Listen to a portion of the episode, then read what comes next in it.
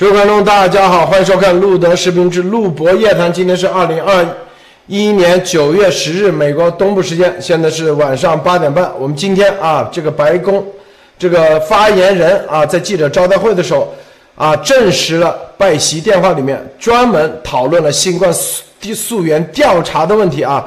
实际上，拜登这今今天早上咱们做节目的时候，很多人有人留言说啊，怎么没讨论病毒的事情？咱们说。啊，没写出来不表明没讨论。你看，白宫的这个发言人证实了啊，这是第一。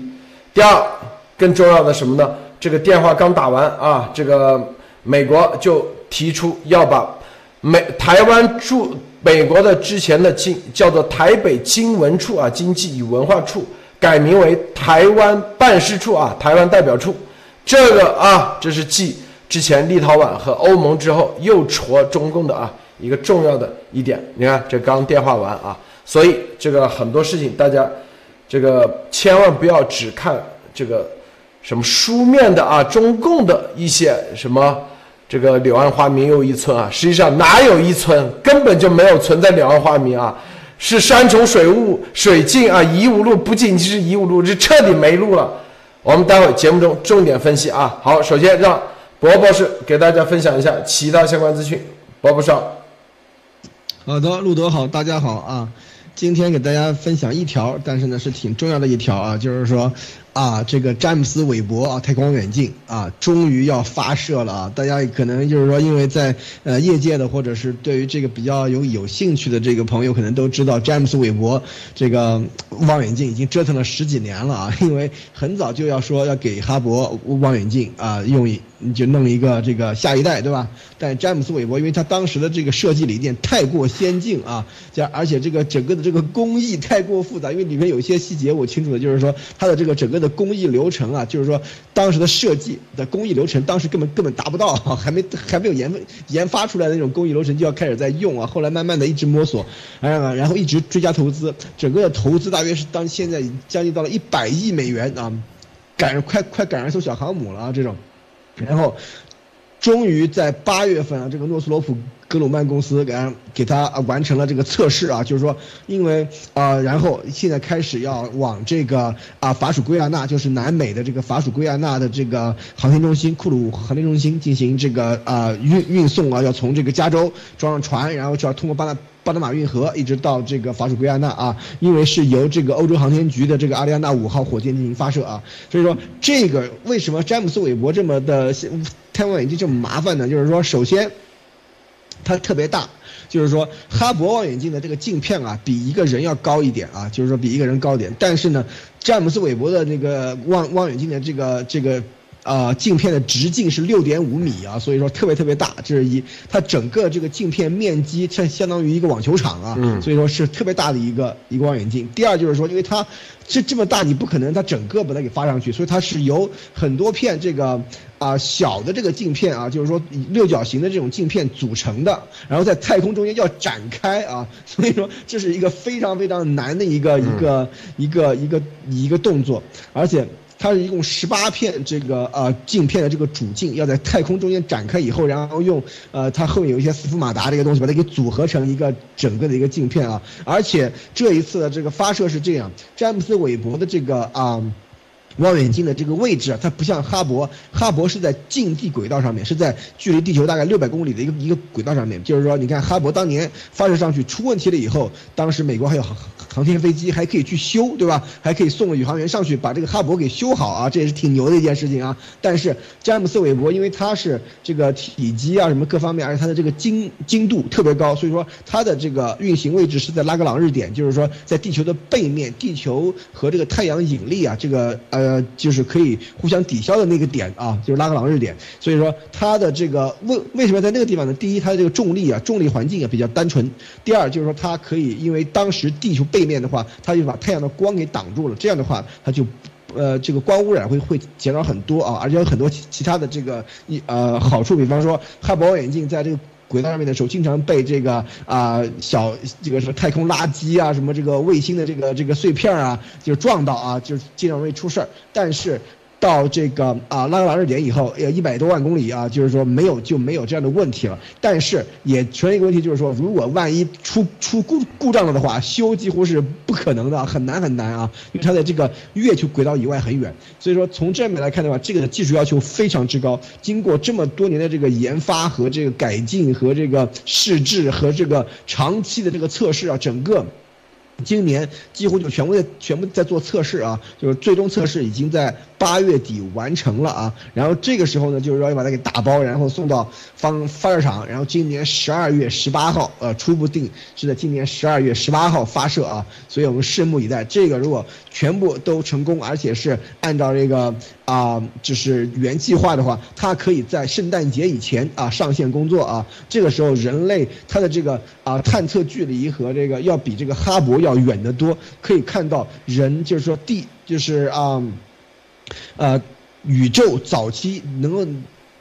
能能够收到一百三十亿年以前的这个呃光信号和红外线信号啊，所以说它是一个红外望远镜，它主要就是呃收集红外信号，它可以在在深空的这种红外信号可以帮助呃人类更加的这个啊好的这个了解地呃宇宙早期生成一些生成时期的这样的一些啊呃就是说信息啊，所以说这是一个科学界非常非常啊大的一个事情啊，我们拭目以待，看看看这个后面的后续的发展啊，路德。好，叶女士分享一下。好的，陆南先生好，博博士好，大家好。今天呢是墙内的教师节，那明天又是美国九幺幺二十周年祭。呃，我我今天就从这个对九幺幺的这个讲解啊，来看一看这个教育对人们的影响，对一个国家的现在和未来的这个影响啊。今天《纽约时报》刊登了一篇文章，就是这个作者啊检查了世界各地的教科书，并且啊与教育工作者交谈，采访了十二个国家和地区的，就是九幺幺袭击事件。以后出生的这个学生，这个学生呢有呃莫斯科的，有从莫斯科到曼哈顿的，卡拉奇的，有呃加拉呃加拉加斯的，还有从柏林到巴格达的学生们呢，对这个恐怖主义、伊斯兰教、战争和美国权力。都有着截然不同的看法。其实这些声音只是暗示了九幺幺在全球范围内这个教学的多样性。但是呢，我们看到得到的这个结果啊，却是惊人的。伊朗、委内瑞拉、埃及、叙利亚、莫桑比克是少数没有提及这个袭击事件的国家。那也就是说，如果说他们国家的这些学生他还是处于一个比较封闭的状状况的话，有可能的不知道这个事情。那在纽约和美国其他地方呢，九幺幺的课程明显是我们都知道哈，肯定是。个人化和带着有情感化的。那在英格兰呢，一本流行的这个教科书里边啊，就是题为就是恐怖组织的这个行动一节是对这个袭击事件进行了描述，还探讨了英国政府是如何处理爱尔兰的共和军。那西班牙语、法语和俄语教科书呢，是讨论了九幺幺与袭击本国公民的这个恐怖袭击。但是有一些国家却告诉学生说，那天的事件是为了世界强国提供了一个教训或者是一个警告。韩国和印度的学生是了解的是说，纽约那个世贸中心和华盛顿的袭击是全球化的这个结果。巴基斯坦的教科书呢是将这一次的袭击描述为事变，并且详详细描述了啊这个美国霸权带来这个风险。当然，对于我们来说啊，就是挺关心的，就是一本来自中共国的这个世界历史教科书，在地缘政治部分是有一张这个呃这个双子塔啊，就是着火的这个照片。它这个书本里边是写的是说。没有任何一个强国可以靠一己之力主宰世界。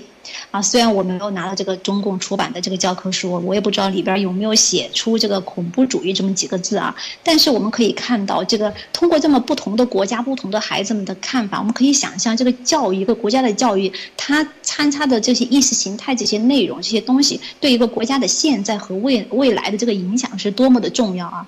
而且就是说，从中共这个教育来说啊，但从中共这个教育来说。我们都是就是很多听众啊，不仅是经历过这种强烈的教育，而且是在这种教育体制下成长起来的，很多都是有这种亲身感受的啊。而且很多现在还是父母了，然后自己的孩子又在这又在这个体制下继续的，就是接受这样的一个教育。其实中共的教育我们都知道，它不是为了真正传授你这个知识，它也不是说教会你如何去学习的这个能力，而是奴役你的思想，然后按照他想传输给你的这个内容，比如说像今天这样的啊随意的改变和啊删减这种呃教材啊什么的，然后而且他是一干一贯的就是这种胡呃胡改啊，就是自己的这种历史教材。也不敢正视自己的真实的历历史啊。现在连二十年前发生什么国外现代史啊，都要加入这些意识形态的这些呃内容。而且我们也知道，平时所谓这种爱国主义教育，实质上它是一个爱党教育，就是把他的那一套意识形态的东西潜移默化的就给了你了。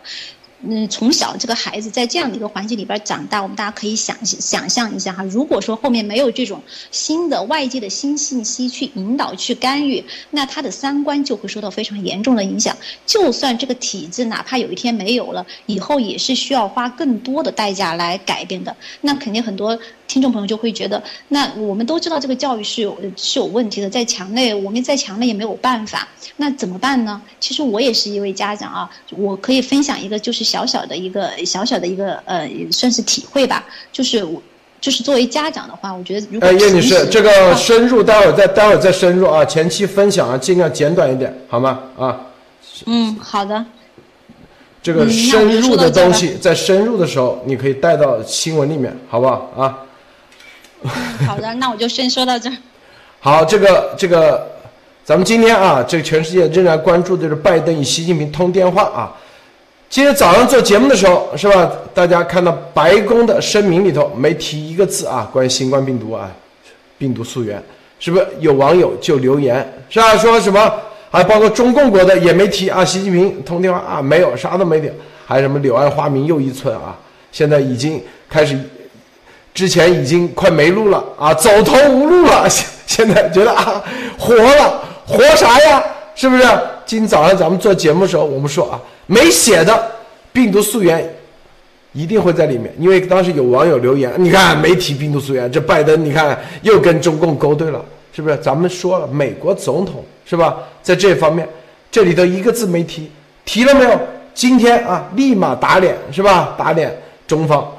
拜登与习近平通话是讨论了新冠病毒溯源调查，这是在今日啊，这个你看这里有推特，叫普萨基啊，在接受记者招待会的时候啊，记者访问呃记者答疑的时候啊，有记者专门问是否谈到了啊关于病毒溯源有没有给中共国啊主席的施压，他怎么回答的？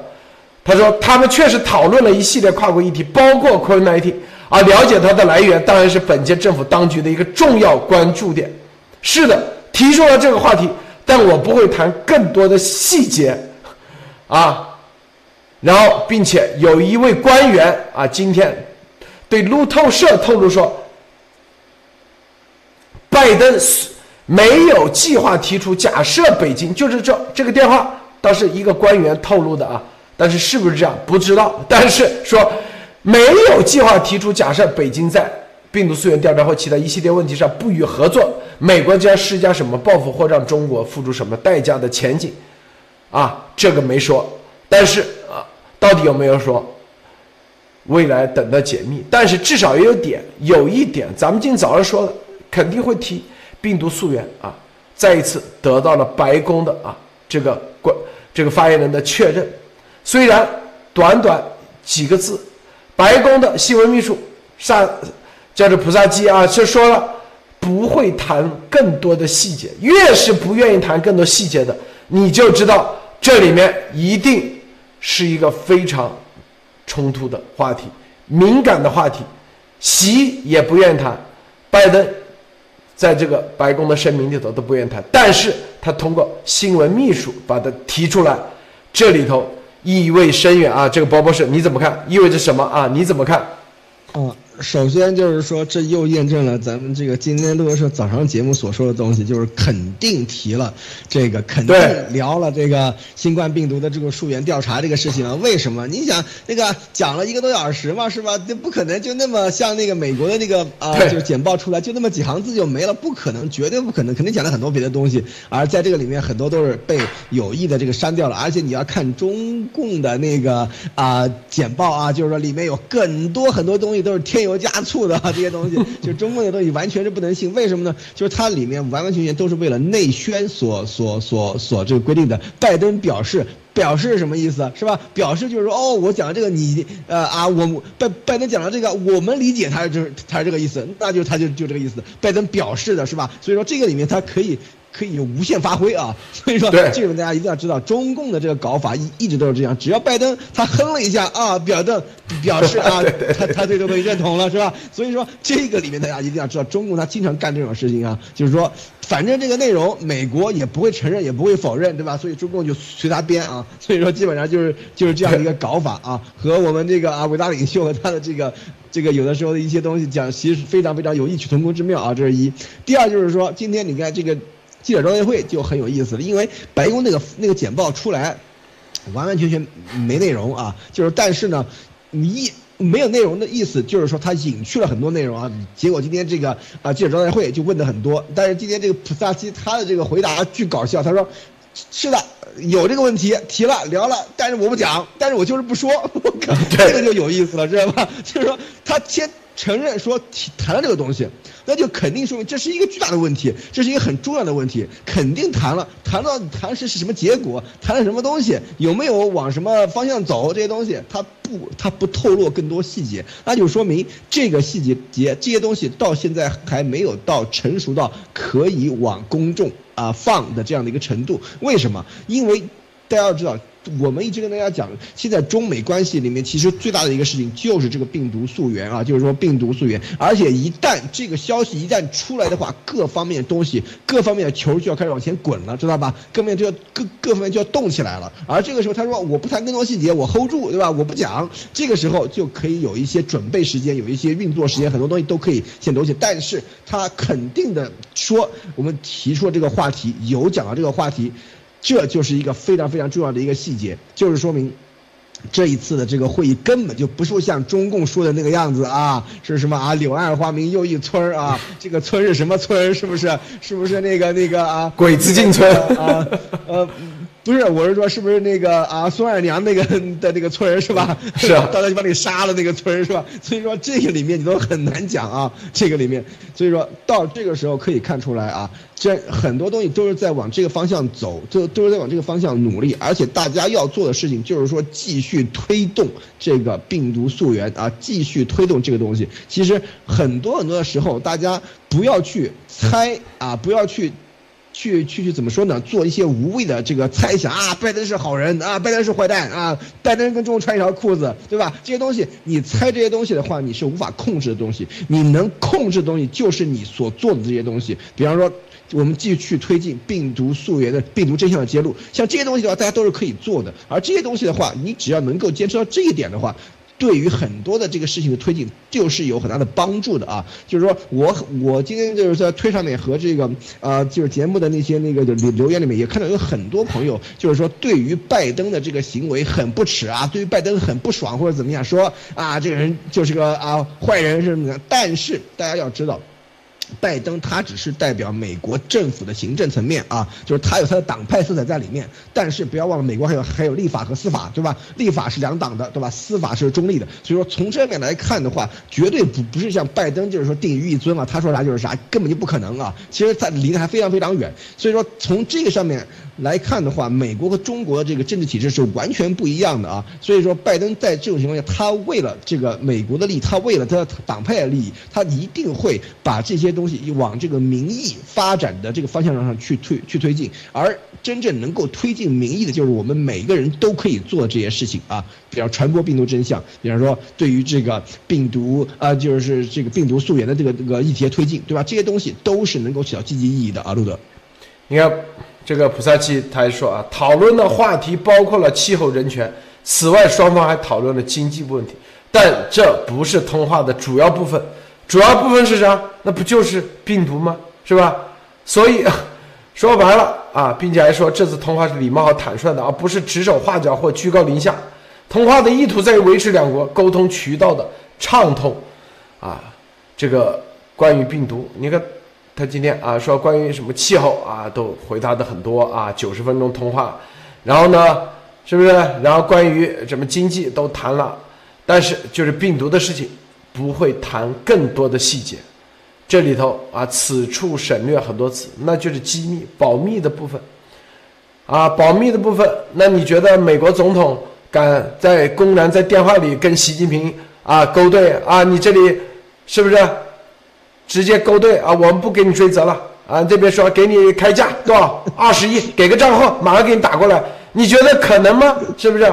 所以说这里头啊，这里头不谈论，不会谈论更多细节，并且双方都避免碰触的这个话题，才是最最重要、最最关键的啊。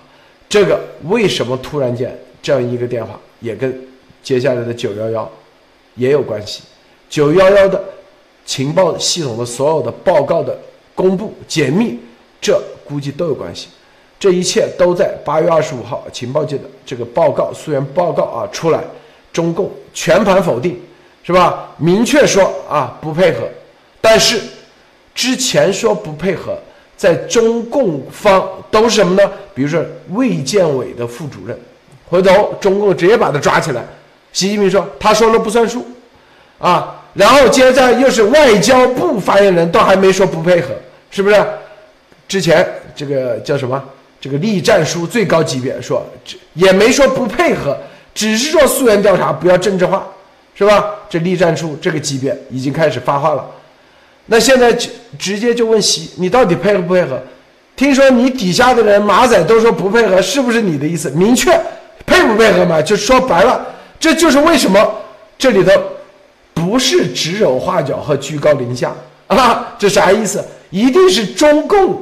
有人传出一些信息出来，这有点警察啊，到这里，到警察到相应的查办案那种感觉一样，所以否认说不是指手画脚、居高临下，所以这通电话啊，这里面越是没有谈的，然后又悄悄放出那么一点点消息，越是敏感的东西，才是真正这次通话的主要意图。叶女士，你怎么看？嗯，好的。其实今天上午录的节目解读已经非常到位了。其实从这个中共官方的这个公布的这个谈话要点来看，他提到有关这个病毒溯源的问题是一句没有，只有一句是那个疫情防控啊，夹在这个气候变化和这个经济复苏的中间。其实我们看他的这个就是中共的这个文件啊，其实它是越重要的这个问题，它就越是避重就轻的，就像这个鸵鸟一样，是把这个头埋在这个沙子里边啊。其实中共它就是不公布关于这个病毒的这些谈话内容，就恰恰说明什么呢？恰恰说明他是真的很害怕。但是我们看到今天这个，呃，白宫的发言人就明确说了，说拜登在这个电话里提出了要继续通过这个 WHO 对中国国进行这个病毒溯源调查。虽然这个不是说是通牒，但也就是说，在用这个病毒问题啊向中共施压。但是中共这个宣传机器啊，它就是避而不谈这个话题。就越来越说明他内心是虚的，是害怕的，而且还还就是更重要的就是说明双方其实没有共识。当然，我们也知道，就是说。仅仅这么一个电话啊，是不可能让习神就是要做什么做什么的。但是至于为什么他们要通这个电话，就是我个人认为啊，就是嗯，就是这么七个月的时间，其实对于两两个这个大国的这个交往来说，其实也是太长了。而且从这个中共的这个他的这个稿子里边啊，还是一一如既往的说是什么应美方的这个要求。那就算是美国主动提议就是打这个电话，他也不能说拜登就是被中共收买了。这是这个其实是国与国的这种交往，就是我我不是。说就是帮这个拜登洗地啊，就是从美国这个体制架构上来说是完全不可能的事情。就是说中共去收买拜登，但他收买不了这个呃美国的总统，这个是两个完全不同的这个概念啊。其实之前也分享很多了，就是对这个美国体制啊有一定了解的，就是知道的啊，就是美国总统他的这个重要性和局限性都是同就是同时存在的。其实上午呃的节目那个路德先生也是做了非常详细的这个解读啊，就是说。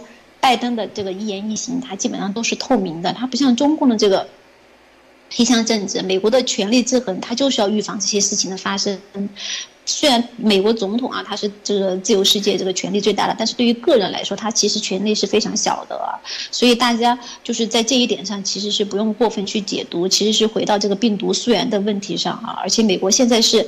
掌握着这个证据，而且是占着这个，呃，就是像之前说的这种主动的这个，嗯，这个地位啊，他不会就是对这个病毒问题就此罢休的，因为这个事情是其实是很大的，是需要这种足够的这个耐心和政治的这个智慧啊。所以说很多问题，就像刚才博博士说的，也不是说美国总统一个人可以说了算了，这其实是恰恰就是从这两天的这个呃这一系列的这些呃表现来看，恰恰是美国体制它的一个优点。好的，谢谢鲁德先生。啊，你看台湾啊，要求美国确保对台政策不变，回应拜习通话。这个台湾的外交部九月十号在拜习通话完之后啊，他表明华盛顿要确保对台政策不变，啊，然后这个令外界联想华盛顿担心习近平对台湾动武啊。这里头刚台湾的外交部啊做出表态之后，接下来立马啊，美国即将啊就要开始打脸啊中共。这个电话一通完，说美国即将考虑。将台湾的经文处改为台湾代表处。之前中华民国驻美的代表处，它是在华盛顿双向园，它是什么呢？它是一般都叫做台北经济文化代表办事处，就跟之前啊这个英文的名字大家知道，它实际上就是经济文化的一个这种办公室，类似于啊，现在直接改成台湾代表处，实际上就是大使。之前叫台北，现在叫台湾代表处。之前叫台北经济文化代表处，代表办事处都是很多年了，已经几十年。这也是当时啊，这个在双三方啊，中华民国，然后中共国还有美国啊三方共同协商的结果，协商斡旋的结果。所以呢，当时因为是要。美苏冷战的大背景之下，美国需要中共国，特别是当时是阿富汗战争啊，记不记得七九年的时候，基本上那个时候需要中共啊站出来帮美国，从就是就是那个什么什么瓦那个走廊啊，不不是阿富汗那个来帮助美国来跟前瓦汉走廊对瓦汉走廊帮助美国，所以在这种大的背景下。让中共国啊加入联合国，成为常任理事国，说白了，一起干苏联，啊，那在这种情况下，台湾啊，就中华民国驻美国的大使馆就从此就改成了经济文化台北经济文化办公室，但是现在有人说，那突然间改成台湾啊台湾代表处啊办事代表处的话，这。一字之差，什么区别？之前我们做节目说了，欧盟啊，立陶宛就是改了这一个字，最终你看，中共直接跟立陶宛啊直接召回大使啊，立陶宛也让立陶宛把中驻中驻北京大使召回，后来欧盟现在也也在改，现在美国接下来改，这一点点改动，其实就是看习你到底啊，说白了。就是接下来就是往，啊，一个中国，这个中国到底是哪个中国，来解读？台湾办事处，是不是？这就是中华民国，叫做台湾省或者台湾州啊，它是一个这样概念，是吧？虽然前面没有中华民国台湾办事处，但是啊，这个其实。说白了就是一个中国的台湾办事处，因为中华人民共和国在台湾并没有办事处，中华人民共和国在美国也没有台湾办事处，台湾办事处是一个独一无二的，你发现没有啊？只有中华民国有，哎，这个概念，中共。从某些角度，你就没考虑到，你为什么不在美国成立一个台湾办事处啊？是不是啊？那只有一个台湾办事处，前面就是中华民国台湾办事处。之前为什么叫台北经济文化？那叫民间的，啊，他说我属于民间，就跟当时这个陈纳德的啊这个飞虎队一样，民间的。美国它不属于外交层面，它管不了，是吧？打擦边球，你你北京再去抗议啊，怎么的？那美国说这属于民间的，我们管不了。美国是自由的，言论自由的，结社自由。你成立一个这个办公室叫啥名字？哎，从法律上讲，完全完全啊站得住脚。但现在突然间变成台湾办事处，很多人就哎，你是什么台湾办事处？这里头什么的台湾办事处？看到没有啊？或者叫台湾代表处。那台湾，那什么的台湾办事处？那就是中华民国驻美国的台湾办事处嘛，是不是？所以这一连串的，一旦是变成代表处，它就是官方的。美国认可这个官方的，在直接啊，在华盛顿 D.C. 的成立，这后面说白了就是打脸中共国。这一电话刚过，刚打完就要干这玩意，你说是不是打脸？博博士啊，这个的确是，呃，怎么说呢？的确是对于这个中共来说是极其不好的消息，而且你看这个战狼这个外交啊，这战狼们又要跳脚了啊！这一今天早上我听到那个啊，就是拜登和这个呃习的这个通话的这样的一个啊这个总结，我就觉得很有很奇怪的一件事情，就是说他们的主旨是什么呢？就是说要避免竞争转化为冲突。对吧？为什么要现在非要打这样的一个电话呢？是不是？那肯定就是有竞争转化为冲突的危险，所以才要去打个电话来避免竞争转化为冲突，是吧？那就是说，真正的展开始有冲突的这个这个可能性其实是很大的啊。其实这个讲白了就是说我那个拜登要和习近平要要通过电话。以避免产生这种擦枪走火的冲突，这个擦枪走火的这种冲突已经成为了一种非常非常现实的威胁了啊！就是说这种事情很快就，如果是再不再不注意的话啊，中国中共再不注意的话，可能很快就会发生啊！所以说这个里面，我觉得。是有一个非常非常这样非常非常强这样的一个意思在里面。然后今天这个台湾的这个表达就非常非常有意思啊，嗯，就是说啊，要保证台湾和美国的关系不受影响啊，这是一为什么？就是说这个里面中共想威胁台湾，用武力去威胁台湾的话，就就是整个一个发生冲突的一个可能性啊，在这个里面。所以说这个话听起来就非常非常的有意思，把这这个连起来。然后今天就出来，居然就出来啊这样的一篇新闻说。说啊，白宫正在认真的考虑台湾将这个台北经文处啊改变为台湾代表办事处啊，这是一个怎么说呢？虽然说它是一个在实质上面，在完全的实质上面，在现阶段变化不大，但是这个名字会给人一个无限遐想啊，就是说有一种就是说整个的这个关系升级的这样的一个感觉，然后再加上前一段时间这个立陶宛和欧盟的所有这个动作，可以看到这个事情的这个走向啊，大家一定要知道很多的东西它。虽然说现在这个动作，你可以说它没有什么实质，但是你要看它整个这个事情在国际上的一个走向是怎么样，这个势是是往哪个方向走的啊？这个才是真正的这个重要的地方。所以说这一点上面来看出来的话，把台湾的地位正常化，把台湾的这个地位在国际舞台上面的这个。地位正常化，这后面是一个趋势，很多国家我想应该都会跟进啊。就是说做到哪一步，那是另外再说啊。各个国家都有有各个国家的搞法，对吧？但是它整个的趋势是在让台湾在国际社会中发挥更加大的这个影响力。为什么？第一，台湾是一个民主的政体，台湾是一个东亚洲的一个民主的一个一个榜样啊，优秀生啊。就是说，这是一。第二就是说。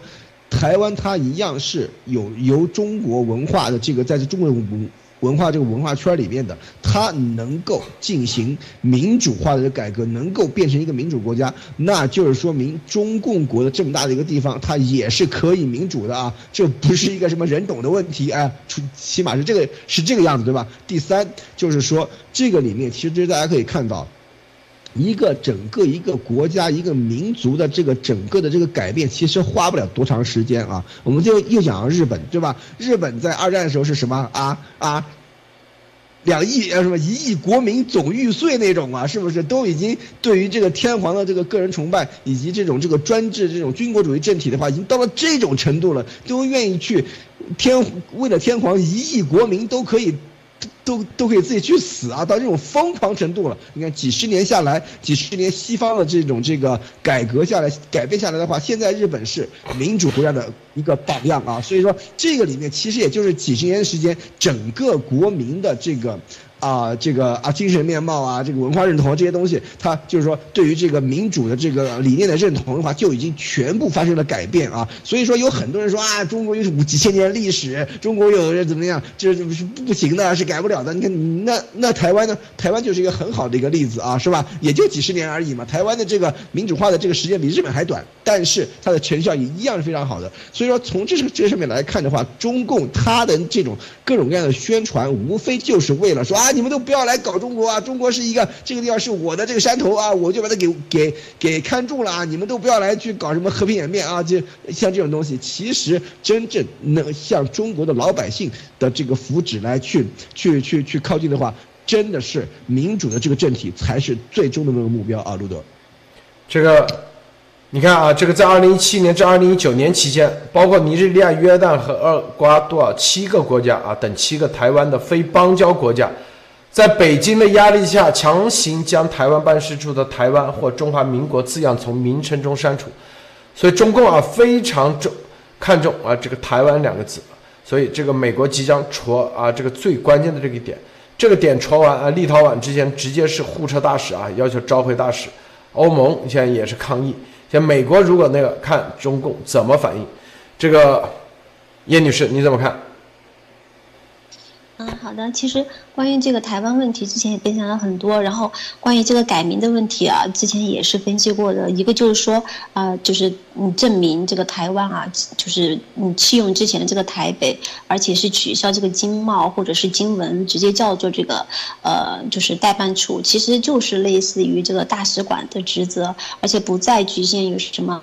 呃，文化呀、经济啊、贸易啊，就是啊这几个方面，而且是全方位的，就是呃服务这两个就是很正常的呃所有的这个工作，这两个正常的这个呃邦交国的这个呃所有的这个工作，其实这个意义是很重大的，就是名字不一样，其实就是这个大使馆的这个职能，而且之前的那个新闻啊也说了很多了，其实这方面呢，立陶宛是走在了第一个，中共我们看到他就算这么就是胡搅蛮缠，这么疯狂的打压。他换来的结果是什么呢？就是欧洲议会的支持，我们看到了。现在美国也是各个方面的这个支持。今天这个美国考虑这个更名，也可以思考一下，还有多少国家也是在。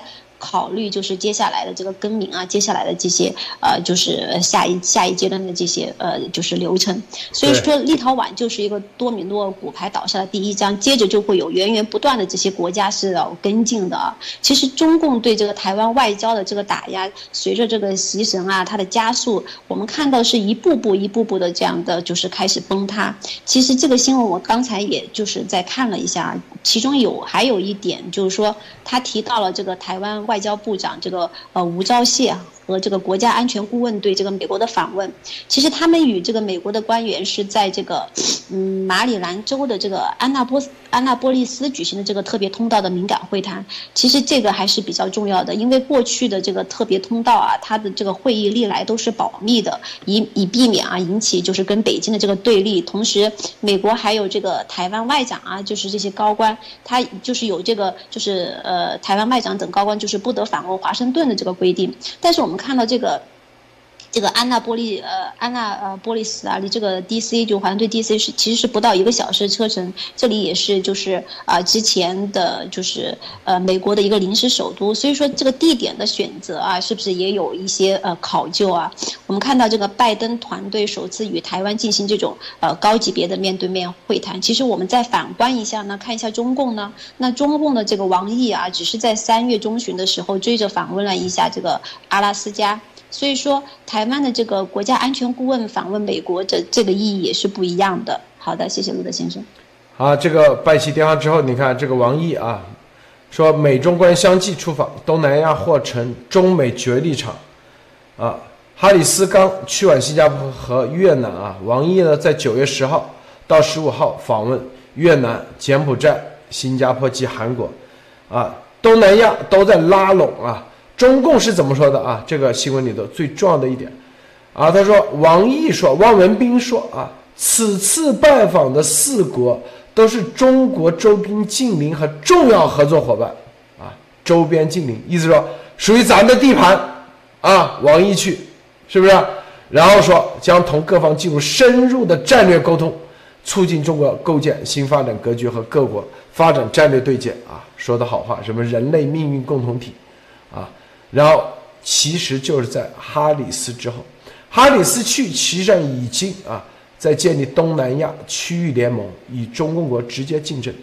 这种区域联盟的建设建立是什么？是通过一种啊协议、契约的方式、约定的方式，是吧？就类似于北约，说白了就是亚约啊四国扩大，现在要谁愿意加入？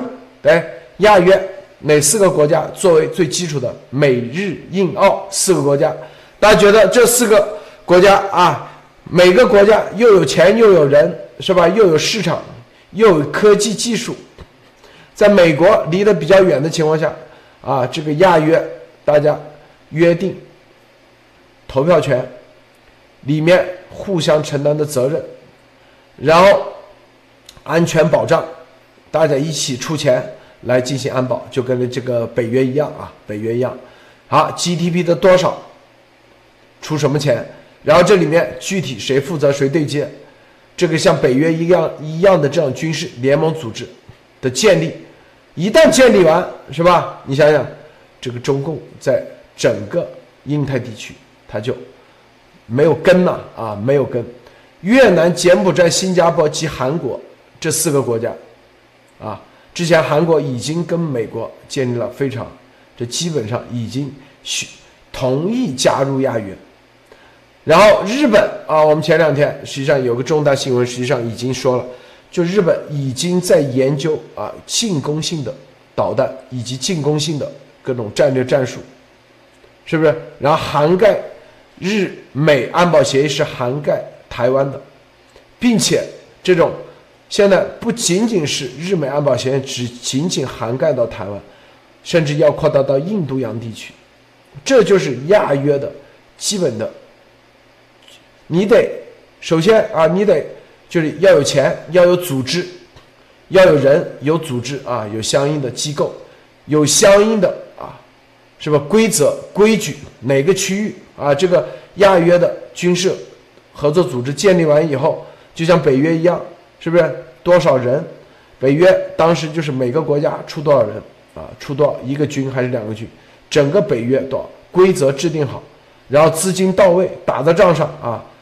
每一年啊，每个月还是按一年直接打到账上，是吧？然后各方面武器装备采购按什么标准啊？和什么样的？就比如和美国对接，是不是？对接的级别、口令这些都要全部做好。最后响应的时间多长？啊，比如说这个打到台湾了，响应时间多少？涵盖哪些国家？是不是啊？包括海上。线路怎么涵盖？就是怎样的条件下，就必须得，啊，这个做相应的亚约这个国家啊，相应的军事组织必须得出面，啊，那当然了，那肯定病毒那是毫无疑问的。所以王毅去有啥用？一点用都没有。你王毅有这实力来组建军事同盟吗？你中共国是不是？中国私底下给点钱没问题。那你真让他们按照规则建立规则，建立啊一个这种像北约的一个这样的组织，前前苏联都建立不了，你中共国还有这本事吗？是不是？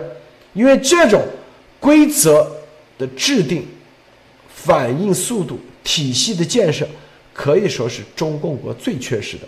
中共国捣乱绝对天下第一啊！搞什么这个朝鲜战，搞病毒那绝对那可以撒谎假片头那绝对没问题，但是你真正让他啊建立体系、建立制度，然后大家共同遵守、建立规则，是不是这种？它基本上还属于非常业余的阶段。博博士你怎么看？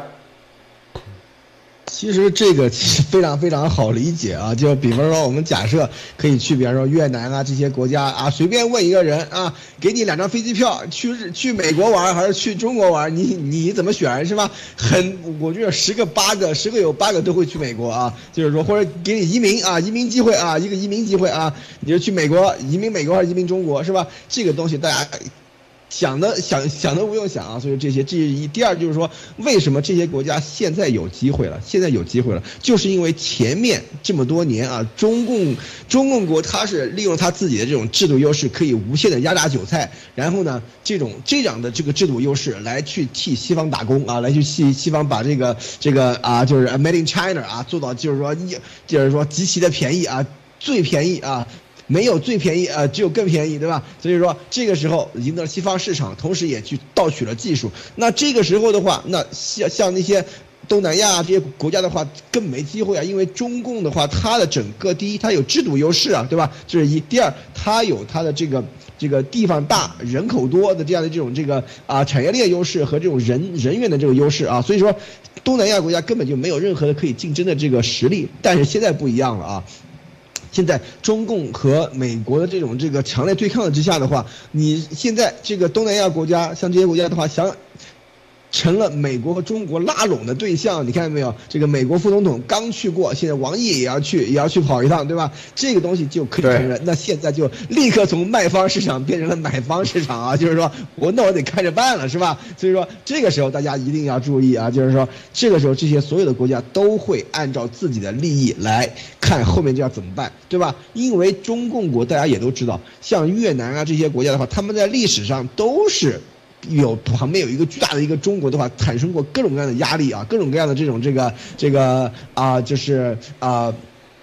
在大国旁边的这样的一种威胁啊，但是这就是地缘政治的一个问题。所以说，在这个时候的话，只要美国出来来组织这样的一个一个，就是说有这个啊体系、有这个条约、有这些东西组成的一个综合性的一个解决方案的话，所有的这个东南亚国家都会加入啊。这像这肯定是一个非常非常啊确定的一个事实。因为为什么呢？跟中共国的话，因为大家也知道，那香港就看出来了，中国和英国签的。这个条约的话，就是一张一张废纸啊，是吧？而美国的条约的话，大家都是认的呀，是吧？所以说，只要是谈到体系、谈到条条款、谈到就是说，在这个基于规则的国际国际制度的话，对于小国来说尤其有吸引力。为什么？因为如果你要是拼力量的话，你不可能拼得过大国。你你这些小国家，你揪你结，就是说全部。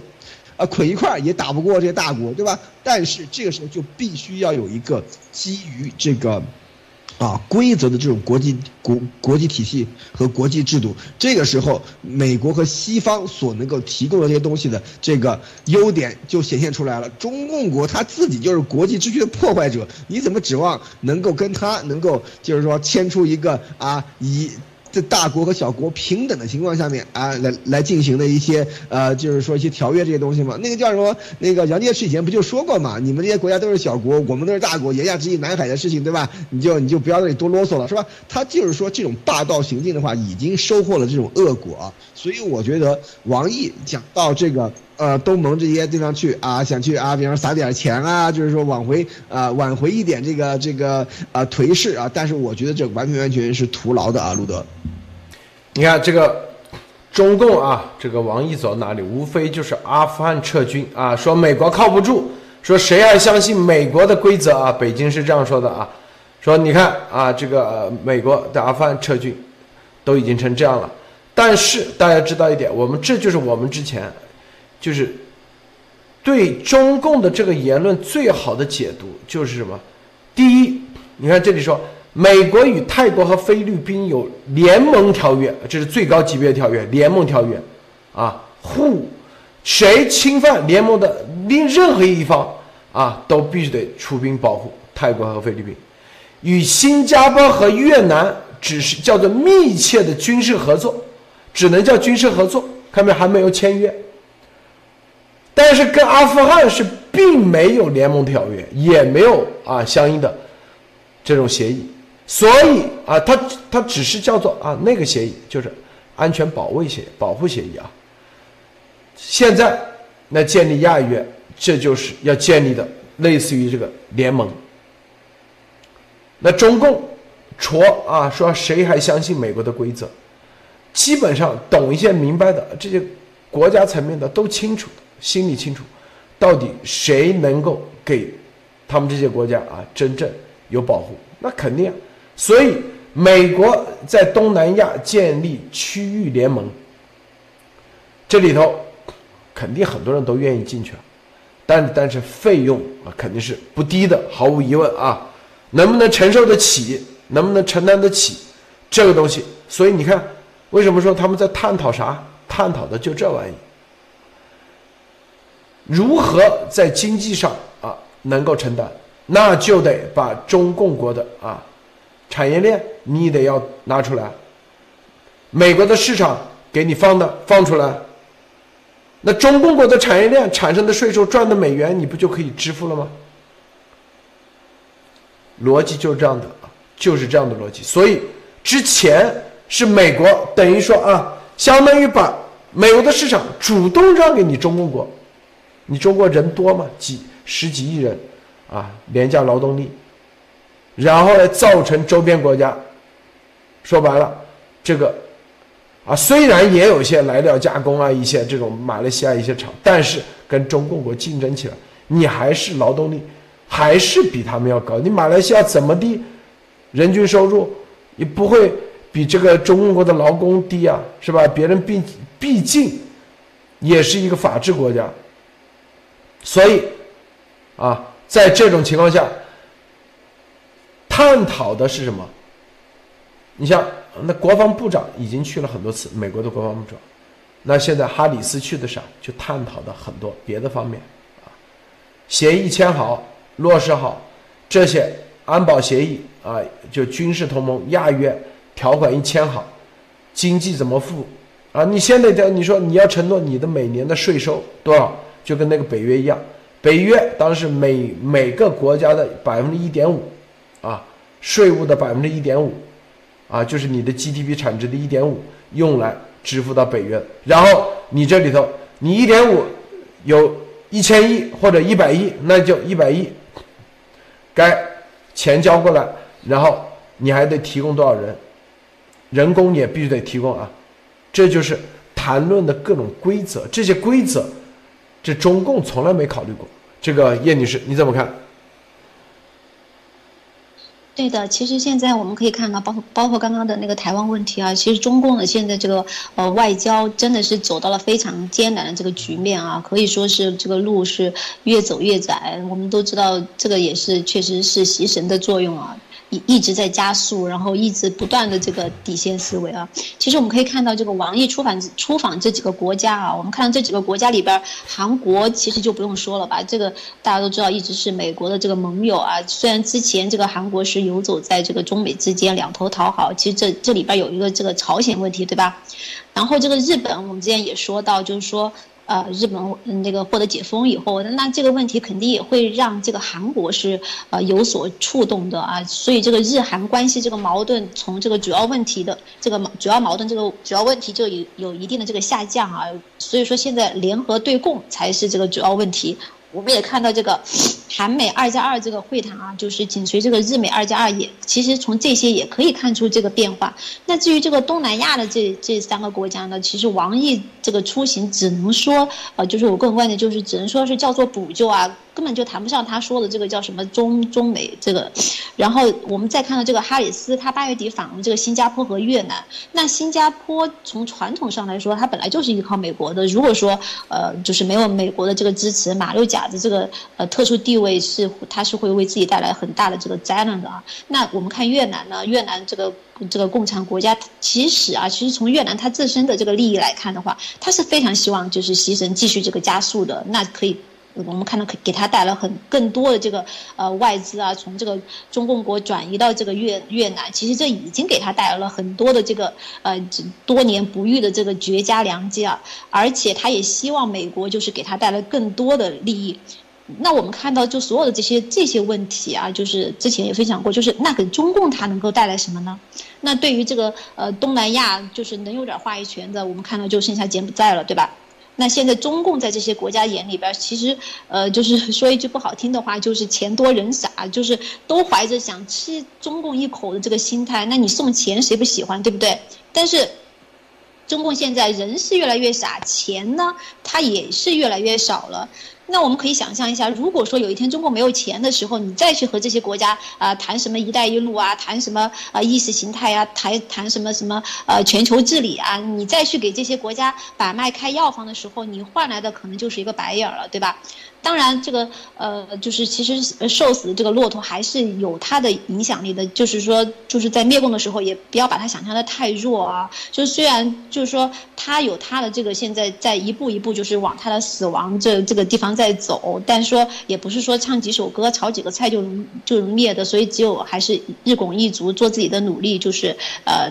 把中共啊，不管是对内对外，他都是在往这个呃，就是自己的这个死亡的路上狂奔。好的，谢谢鲁德先生。好，你看我们看啊，这个英国啊上议院啊，现在也开始出了一个报告啊，面对中共威胁啊，什么？他这个报告是这样的，要明确的，英国政府啊，现在约翰逊的政府必须得在政策上啊，对华的政策上必须得明确战略。怎么明确呢？就必须做好长期和严重的和中共国在贸易和政治关系上可能出现中断的准备，做好这个准备。这个是来自保守党担任主席的委员会啊，是在上议院啊，美英国是上议院，下议院，上议院就类似于参议院这种啊，啊，给约翰逊明确的这个战略，要求英国政府啊对中共有更深入的了解，因为。中共称霸世界的野心，啊，这里面这是英国政府目前所缺乏的，所以这份卫报表示啊，这份报告充满了前部长啊，这个和国防部长们真知灼见，指出了英国政府在对华关系中存在不一致、不确定性和缺乏核心战略的现现现状。对于现任政府对华战略是什么，或者他试图在英中关系中维护什么样的价值观和利益，该委员会没有清楚的意识。约翰逊啊，之前是这样说的啊，这个约翰逊说，避免对中共啊报告指出，英国首相约翰逊一直在避免对中国中共国啊采取明确战略，因为他担心这会迫使他做出艰难的决定，让他将人权置于与中共加强贸易之上，就让政英国的政府啊在出现问题的时候明确抉择一下。到底选择人权价值观，还是选择贸易和中共国之间贸易？选择哪个很关键啊！如果选择英国的价值观，那产生负面影响，在经济上产生各种负面影响，比如说啊，英国的资产被冻结啊，英国的贸易值下降，你该有什么办法来解决这个是英国的经济的问题？这些东西。这是上议院说白了就是相当于一个政策委员会啊提供的一个重要的参考意见，让这个给英国的首相啊按这个方向去走。所以如何啊？这你可以看到啊，这已经意识到这个报告的出来，你就知道这个意识到接下来会发生很多事情啊。这些事情啊，你看。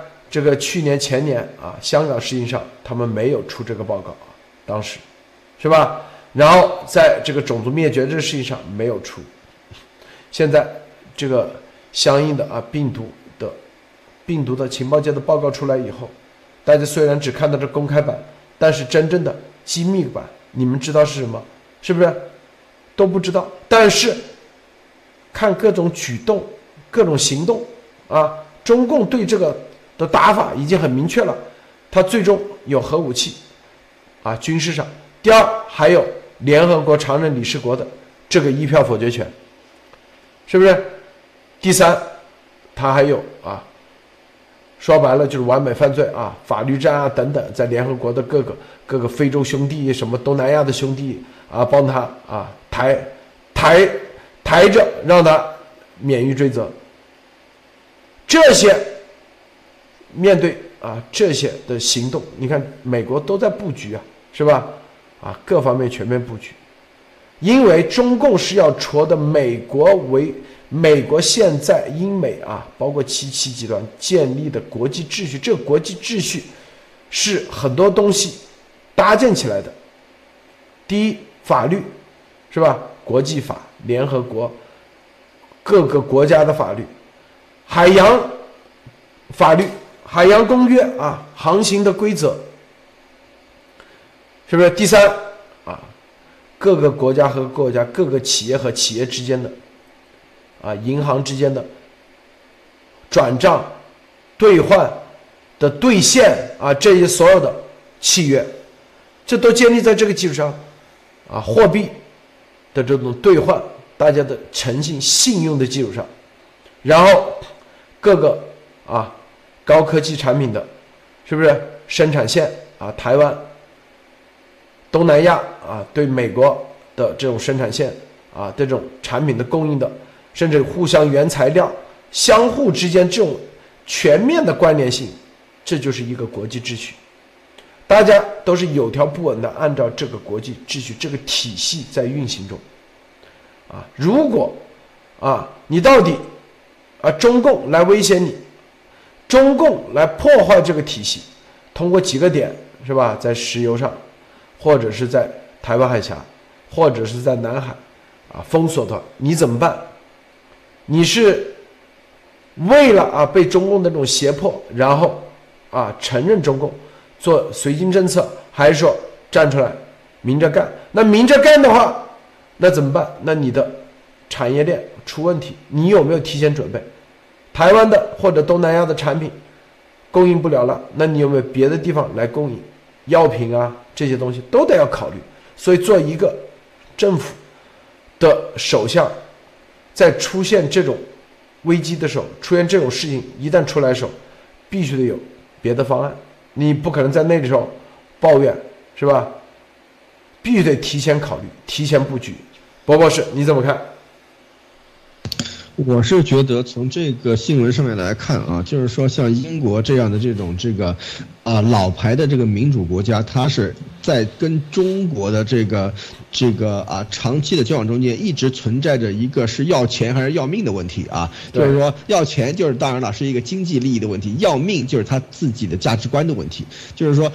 这个其实，在跟中共国这样这种邪恶政权打交道的时候，他都有这样的问题。你看以前，对吧？老邓以后，对吧？老姜那个时候啊，我们韬光养晦，对吧？我们把我们的这个主要这个目的呢，我们藏起来，然后我们先跟先给这个西方呢这个打工，对吧？让他们赚钱，让我们也赚钱，这样咱们先先玩这个，是吧？所以说这个时候就是说西方的这个里面，他就没有看到，就是在跟。在向中共要钱的这个过程中间，他的这个价值观的这个冲突啊，把它给淡化了，知道吧？但是大家要知道，中共他的这种这个共产红色的话，他一一天不把这个共产红色的基因给切除掉的话，他一天总总会冒出来的啊。就是说，你看现在文革派，呃，文革时候的那些人，现在。当当上当了一把手了嘛，是吧？所以说这些东西就完完全全变本加厉的再出来。这个时候，整个西方都感觉到了啊，以前那么多年啊，光要钱不要命，好，现在开始来要命了，是吧？所以说这个时候，现现在英国它的这种转向就可以看得非常非常清楚啊，就是说西方现在已经已经啊承承认到第一。中在这么多年只跟中国、只跟中共国进行这种这个经济上面的交流，而缺乏对于中共国在这个价值观和意识形态上面的这种这个这个呃，就是 push，就是说这个啊，就是呃驱动方面的话，的确是根本就没有做到什么，而且现在西方可以说是被反噬啊，英国在这边输的尤其惨，嗯。为什么呢？香港就是一个很好的一个例子啊，就是说中共完完全全就直接就是撕毁和英国签的这个在联合国备国案的这个合约啊，直接把香港就变成了一个中国的一个普通城市啊。这个上面来说的话，英国它虽然。当时因为这个事情事出突然，他们可能也没有什么好说的。但是这个时候，英国的这个是绝对不会就就这样放过的，因为这是一个价值观之争，这不是一个钱的问题了，而是这是一个命的问题了。这就是说，这是英国和西方国家的这种这个立国之本是要是要能经得起考验的时候了啊！这一个一个国家的一种这种价值观的问题。所以说，在这个时候，现在西方已经完完全全把这个东西重新捡起来，就是说价值观。才是你和另外一个国家进行交往、进行经济合进进行合作的一个出发点啊，就是说你的价值观跟我不一样的话，有在很多的这个没有这个作为基础的话，你再好的这种经济合作关系，再好的这种文化交流关系的话，到最后都会成为一种这个啊。就是来攻击这个呃西方的这样的一个武器啊，所以说从这个时候，美国和英国像这种这个这种呃老牌的这种这个西方民主国家都已经完完全全意意意识到这一点，而且现在你看以前对吧？他们说啊呃这个英国的这保守派的这个啊议员们说是吧？对跟中国的这个啊政策里面存在很多啊空白对吧？就是没定下来啊，就是啊。不同的派别有不同的想法，对吧？但是现在一言下之意就是说，我们要把这个政策，把这个这个啊态度啊明确化啊，这就是一个最大的一个转变。一旦这个态度跟中共的这个对于中共的这种这个战略啊，就是明确化了以后，很多事情都会顺理成章的进行进行，很多事情都会呃，就是说一脉相承的出来啊。所以说这个是一个后面将会发展的一个方向啊，路德。你看这份报告里头啊，这个证人啊中说，普遍的共识是政府在计划如何平衡与中共的经济关系和维护英国的价值观方面一直很模糊，并试图利用这种模糊性来既分蛋糕又吃蛋糕啊。说现在中共对西方啊构成了威胁，而不是像之前英国部长们所称那样，只有是一个系统性的对手。所以有确凿的证据表明，啊，中共对英国的利益构成了重大威胁，尤其是考虑到英国政府宣布向印太地区倾斜。所以啊，说这报告说英国的安全和繁荣繁荣的这种严重的挑战，包括台海的紧张局势，中共为了自身利益而重塑国际秩序的愿望，限制航行自由的企图，以及甚至达到种族灭绝程度的侵犯人权行为。所以，在这个报告要求英国政府采取更多的措施保护国际贸易架构以及英国的基础设施，即使即使啊，意味着与中共发生冲突，也必须得这样做。还建议政府和私营部门都必须准备好应对这种压力时期，并敦促英国政府此时不要寻求与中共达成自由贸易协议。所以，这个上议院的这个报告啊，其实也是非常重磅，这是《卫报》啊报出来的，《卫报》。啊，所以大家看到这个英国啊，已经是非常啊和中共，中共在英国根植了这么多年啊，现在慢慢的即将啊全面转向，这个叶女士你怎么看？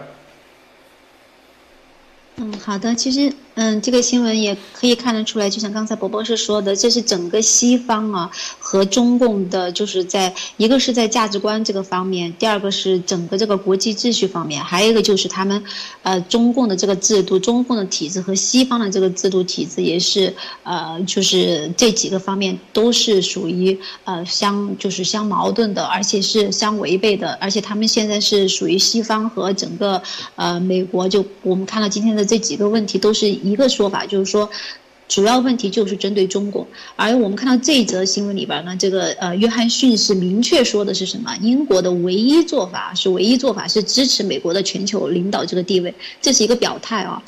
这个表态就说明这个英国已经和美国是达成了这个共识的。而且这个呃还说了，就是关于台湾问题，就是说呃台湾局势将持续困难。我们就可以看到，像刚才那个呃之前那个新闻一样，现在台湾啊，就是中共在外交上去打压这个台湾。其实现在我们可以看到，全球就就在打压这个中共，对吧？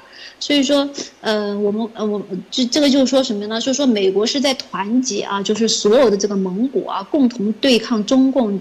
就是对共同来对抗这个中共啊，而且这个议会里面提出的是对中共什么不能模糊这个词很重要啊，就是不能战略模糊，而且约翰逊已经答应了，那就是就说明什么呢？就是在与美国共同进退啊，议会层面、政府层面都开始提出，就是说不能对这个模。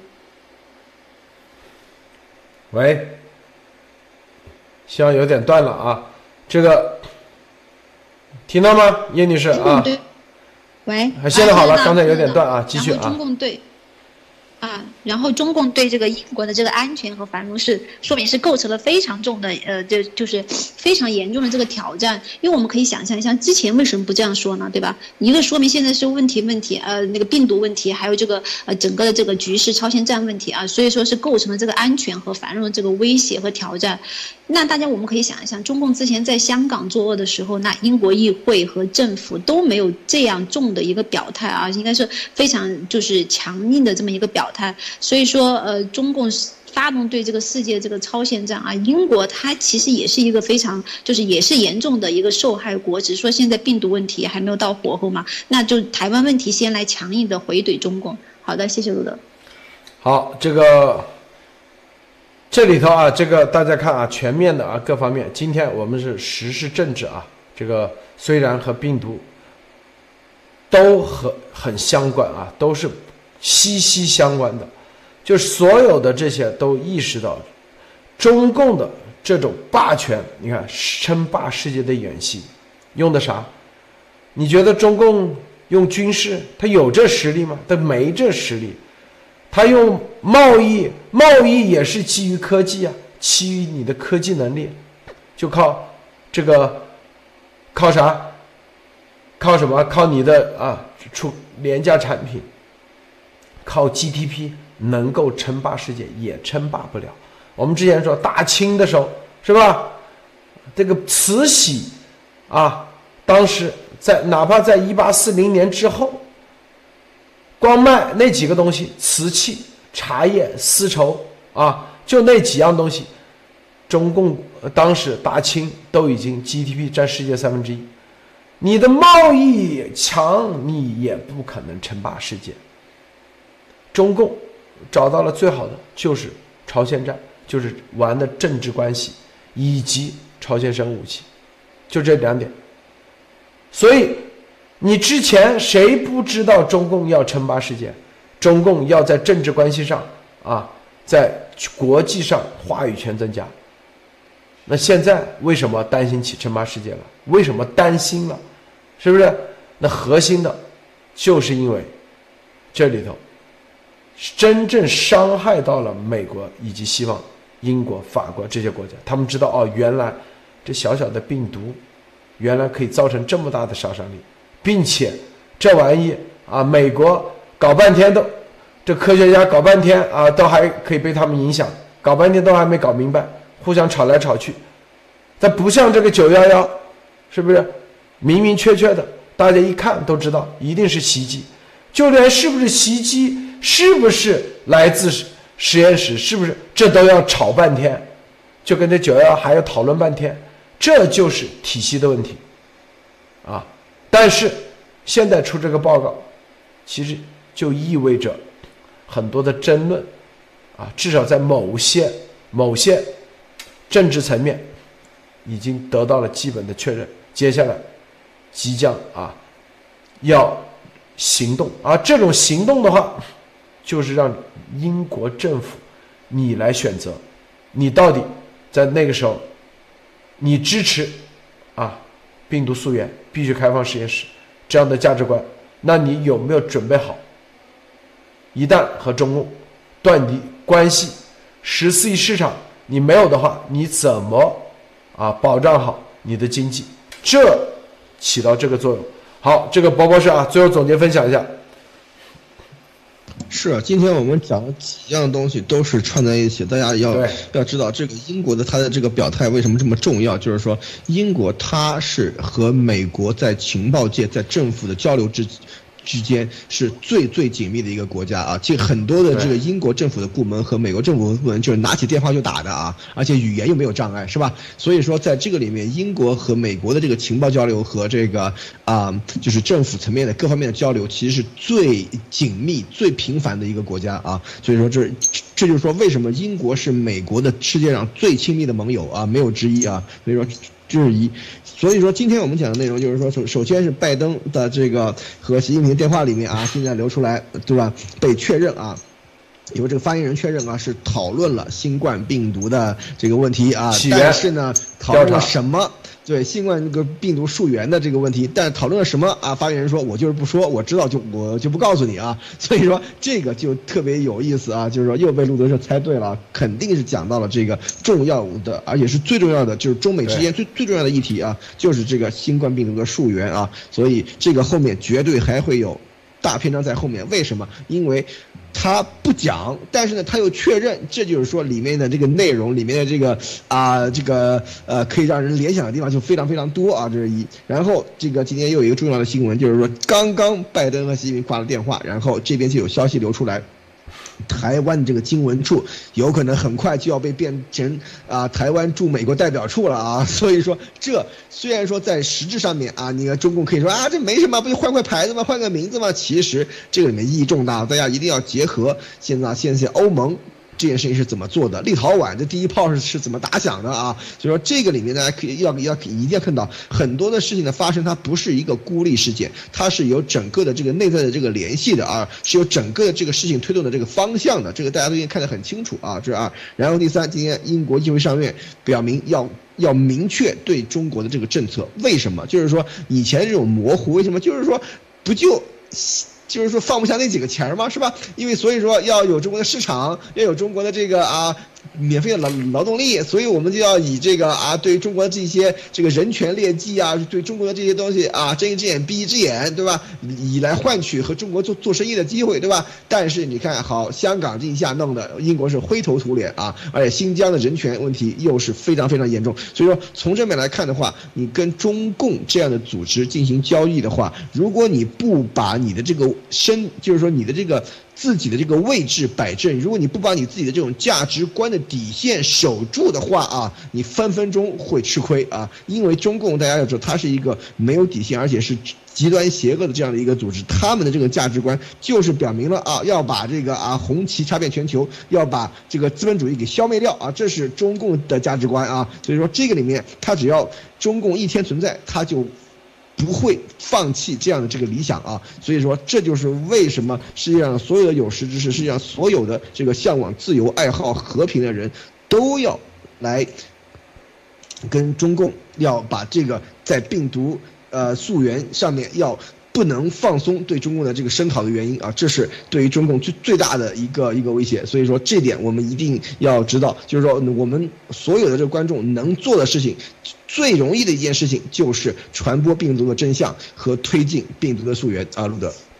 对啊，最后很多人说啊，这个咱们好像说了这么久啊，什么很多事情都在一步步推推进啊，宁可十年不将军啊，不可一日不拱卒。这就是告诉大家，日拱一卒，任何啊，什么就是任何中共式的思维，就老觉得想弯道超车啊，想是吧？搞定一把就搞定那种，天天那就是做梦是吧？对，就这你越那样想，你就中计了。我告诉大家啊，咱们天天说的就是，只要是往前推进，一步步，你看这个英国的啊，这个上议院。去年没这样做，今年这样做，那就叫进步，这就叫推进，是不是？那拜登啊，电话，啊，七个月才打两次，那不就是进步吗？啊，比如说拜拜登干嘛要打电话？一打电话就错了。美国总统两个国家是合法的总统，都是建交的大使级的关系，你说不打电话，你这也太那个了。不要老是用这种啊这种五毛思维来考虑国际关系，是吧？说白了，就算啊，就算美苏争霸、冷战时期，你看赫尔巴乔夫、戈尔巴乔夫是不是？啊，就是赫鲁晓夫那个时候还访美，是不是啊？那那都核战争都快开打了，都访美，你看这就是啥？外交层面的很多东西，大家，你只你永远啊不要去看外交层面，核心的是什么？核心的是。美国是跟着秩序走的，跟着协议走的，跟着约定走的，所有的跟着事实走的。这个病毒它就是来自军方实验室的，我们都知道，美国军方能不知道吗？美国能咽下这口气吗？说白了，这就是事实。好，今天节目就到结束了，谢谢博博士，谢谢叶女士，谢谢诸位观众观看，别忘了点赞分享，再见。